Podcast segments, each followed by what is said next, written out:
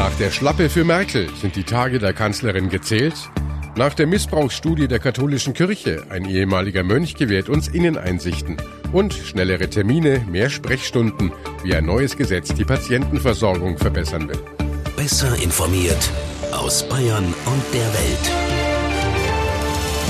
Antenne Bayern, The Break. Hallo beim Nachrichtenpodcast von Antenne Bayern. The Break ist die Auszeit für mehr Hintergründe, mehr Aussagen und Wahrheiten zu den wichtigsten Themen des Tages. Es ist Mittwoch, der 26. September 2018. Redaktionsschluss für diese Folge war 17 Uhr. Ich bin Antenne Bayern Chefredakteur Ralf Zinnow. Was hat die Abwahl von Volker Kauder als Unionsfraktionschef in Berlin angerichtet? 13 Jahre hatte er den Posten inne. Er war auch weiterhin der Wunschkandidat von Kanzlerin Merkel. Und dann das. Völlig überraschend bekommt den Posten ein anderer, der bisherige Vizefraktionschef Ralph Brinkhaus. Die Opposition wittert Morgenluft und sieht darin den Anfang vom Ende der Ära Merkel. Deshalb empfehle ich Frau Merkel, die Vertrauensfrage zu stellen. Dadurch kann sich Stabilität und Führung wiederherstellen. Frau Merkel sollte in dieser Situation die Vertrauensfrage stellen, ob noch eine Mehrheit der Abgeordneten des Deutschen Bundestages hinter ihrer Politik steht.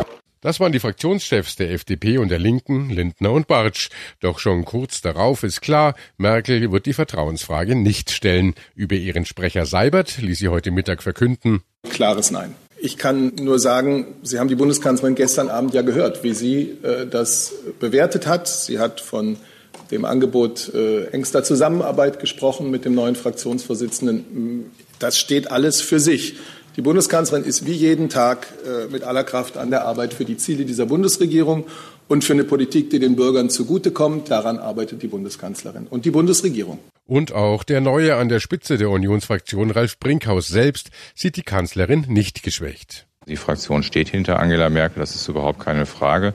Und die Beweggründe, dass jetzt ein Wechsel an der Fraktionsspitze erfolgt, die waren eher fraktionsintern und nicht also von der Bundesregierung her begründbar. Es ist auch ganz natürlich, dass nach einer gewissen Zeit auch andere Leute kommen und sagen, wir haben auch Ideen, wir haben neue Ideen, wir wollen einige Sachen anders machen. Soweit Ralf Brinkhaus, der neue Unionsfraktionschef bei NTV. Ähnlich beschwichtigende Äußerungen kamen heute von einigen aus der Reihen der CDU. Parteivize und NRW-Ministerpräsident Armin Laschet etwa sprach davon, Brinkhaus könne einen frischeren Politikstil einbringen. Das wäre dann zum Nutzen aller. Merkel jedenfalls habe das volle Vertrauen der Union. In unserem Hauptstadtstudio begrüße ich Antenne Bayern-Korrespondent Jörg Ratsch. Jörg, große Harmonie also bei der CDU. Dennoch, es war ja eine klare Schlappe für die Kanzlerin, dass ihr vertrauter Kauder da plötzlich abgesägt wurde. Da ist Merkels Standing in den eigenen Reihen doch angeknackst. Logisch wird das auch ein bisschen runtergespielt, was da passiert ist. Es war eine große Niederlage für die Kanzlerin. Und wenn man sich jetzt mal anhört, wie in ihrer Partei das bewertet wird, was die Leute da öffentlich sagen, da klingt es jetzt nicht nach der großen Revolte. Da heißt es zum Beispiel, das ist jetzt kein großes Drama, das sei ein ganz normaler Generationenwechsel. Die Unionsabgeordneten haben sich jetzt einen neuen Chef gewählt. Merkels Mann Kauder ist weg. Damit ist ihre Macht zwar angekratzt, aber es ist damit auch wieder ein bisschen Druck vom Kessel. Man zeigt sich auch erstmal zufrieden in der Unionsfraktion. Der jüngste CDU-Abgeordnete zum Beispiel, Philipp Amthor, der sagt im Nachrichtensender Welt zur Frage, wie Angela Merkel jetzt dasteht: Klar ist, sie hätte lieber Volker Kauder als Fraktionsvorsitzenden gehabt, aber nun mit diesem Ergebnis dahinter werden wir uns auch versammeln und damit können wir auch leben. Die Gemeinschaft ist dann stärker als der Streit. Dennoch, die neue Legislaturperiode stand ja von Anfang an unter einem schlechten Stern. Erst die langwierige Regierungsbildung nach dem Scheitern der Jamaika-Koalition, dann Zerreißprobe 1 in der Union, der Streit um die Zurückweisung von Flüchtlingen an den Grenzen, dann Zerreißprobe 2, der Fall Hans-Georg Maaßen und nun also eine Personalentscheidung nicht im Sinne der Kanzlerin. Geht die Ära Merkel damit langsam zu Ende? Naja, da muss man auch nicht der große Prophet sein. Irgendwann geht sie nun auch mal zu Ende, die Ära Merkel. Das war gestern sicher ein kleiner weiterer Schritt dahin. Und wie stark die Kanzlerin wirklich noch dasteht in ihrer Partei, das werden wir dann Anfang Dezember sehen beim Parteitag der CDU in Hamburg. Da steht ihre Wiederwahl an als Chefin der Partei. Und vorher sind ja auch noch die beiden wichtigen Landtagswahlen im Oktober in Bayern und in Hessen. Und wie die Unionsparteien da abschneiden, das wird mit Sicherheit auch eine Rolle spielen, wie es weitergeht mit Merkel als Kanzlerin. Die Missbrauchsstudie der katholischen Kirche hat alle erschüttert. Über 4000 Fälle wurden da deutschlandweit aufgelistet. Jahrzehntelanger sexueller Missbrauch von Kindern und Jugendlichen durch katholische Kleriker. Rund 1700 sollen beteiligt gewesen sein. 4000 Opfer, eine abstrakte Zahl, hinter der viele tragische Schicksale stehen. Die Dunkelziffer ist vermutlich noch viel höher. Und die Kirche hat weggeschaut, vertuscht und wollte es nicht wahrhaben. So hat es der Vorsitzende der Deutschen Bischofskonferenz, Kardinal Marx, selbst ausgedrückt, und er hat sich inzwischen dafür entschuldigt. Das ist schön, doch das reicht natürlich nicht. Die katholische Kirche will jetzt mit der Aufarbeitung beginnen, gemeinsam mit Betroffenen und Fachleuten. Ich spreche jetzt mit jemandem, der die Innenansicht des Kirchenbetriebs sehr gut kennt, Pater Anselm Bilgri. Er war mehr als 30 Jahre Benediktinermönch im oberbayerischen Kloster Andechs. Herr Bilgri, 30 Jahre Mönch, dann haben Sie die Reißleine gezogen und das Kloster verlassen. Warum? Weil ich geglaubt habe, das ist nicht mehr mein Leben. Also das ist, man hat ja dann so Glaubenskrisen, würde ich nicht sagen, aber so eine Umbau des Religiösen. Und dann gab es natürlich auch einen Krach im Kloster. Das war, beides hat zusammengespielt. Hat sicher auch damit eine Rolle gespielt, diese aufkommende Sehnsucht nach Nähe, persönlicher Zärtlichkeit. Da sind wir auch schon beim Thema, beim Zölibat, einer Eigenart der katholischen Kirche. Priestern ist es ja nicht erlaubt, eine körperliche Beziehung einzugehen. Sie dürfen auch nicht heiraten. Wie kam es überhaupt dazu? Warum gibt's den Zölibat? Den gibt's, weil er natürlich schon ein bisschen im Neuen Testament angespitzt worden ist. Der Apostel Paulus sagt da, also eigentlich, er glaubt an die baldige Wiederkunft Jesu auf den Wolken des Himmels und sagt, es rentiert sich nicht mehr, Ehe zu schließen und Familie zu gründen. Und gleichzeitig kommt aber die aus dem griechischen und römischen Heidentum eine gewisse Leibfeindlichkeit damals, und beides zusammen hat sich dann zugespitzt in der Kirche, die schließlich 1139 auf dem Zweiten Laterankonzil zu diesem Entschluss oder Beschluss kam, dass der Zölibat für alle Priester verbindlich ist. Also wer Priester ist, darf nicht mehr heiraten, und wer verheiratet ist, darf nicht mehr zum Priester geweiht werden. Und Sie sehen da ja auch einen Zusammenhang mit den vielen Übergriffen in der katholischen Kirche. Ich glaube schon, dass das mit dem Zölibat was zu tun hat. Der Zölibat ist sicher nicht der Grund dafür, aber das hat man jetzt aus dieser Studie gesehen, viele Pfarrer, Priester, die also plötzlich ihre sexuellen Bedürfnisse spüren, die haben dann einfach dieses Ventil, Jugendliche und Kinder also anzutasten, weil die eben da sind und weil sie ihnen vertrauen. Und also ich glaube, so die echten Pädophilen, also die wirklich so veranlagt sind, die sind auch nicht häufiger als in anderen Berufen. Aber diese Gelegenheit und der Zölibat zieht offensichtlich, das hört man auch aus dieser Studie, Menschen an, die eine unreife Sexualität haben und die es auch nie gewohnt sind, also sozusagen auf Augenhöhe einen Sexualpartner sich auszusuchen. Herr Bilgri, Sie haben ein Buch geschrieben, Bei aller Liebe heißt es. Was glauben Sie, bei aller Liebe, was muss sich ändern in der katholischen Kirche? Also ich glaube, erstens einmal muss dieser Zölibat als Verpflichtung für die Pfarrer und Priester aufgehoben werden.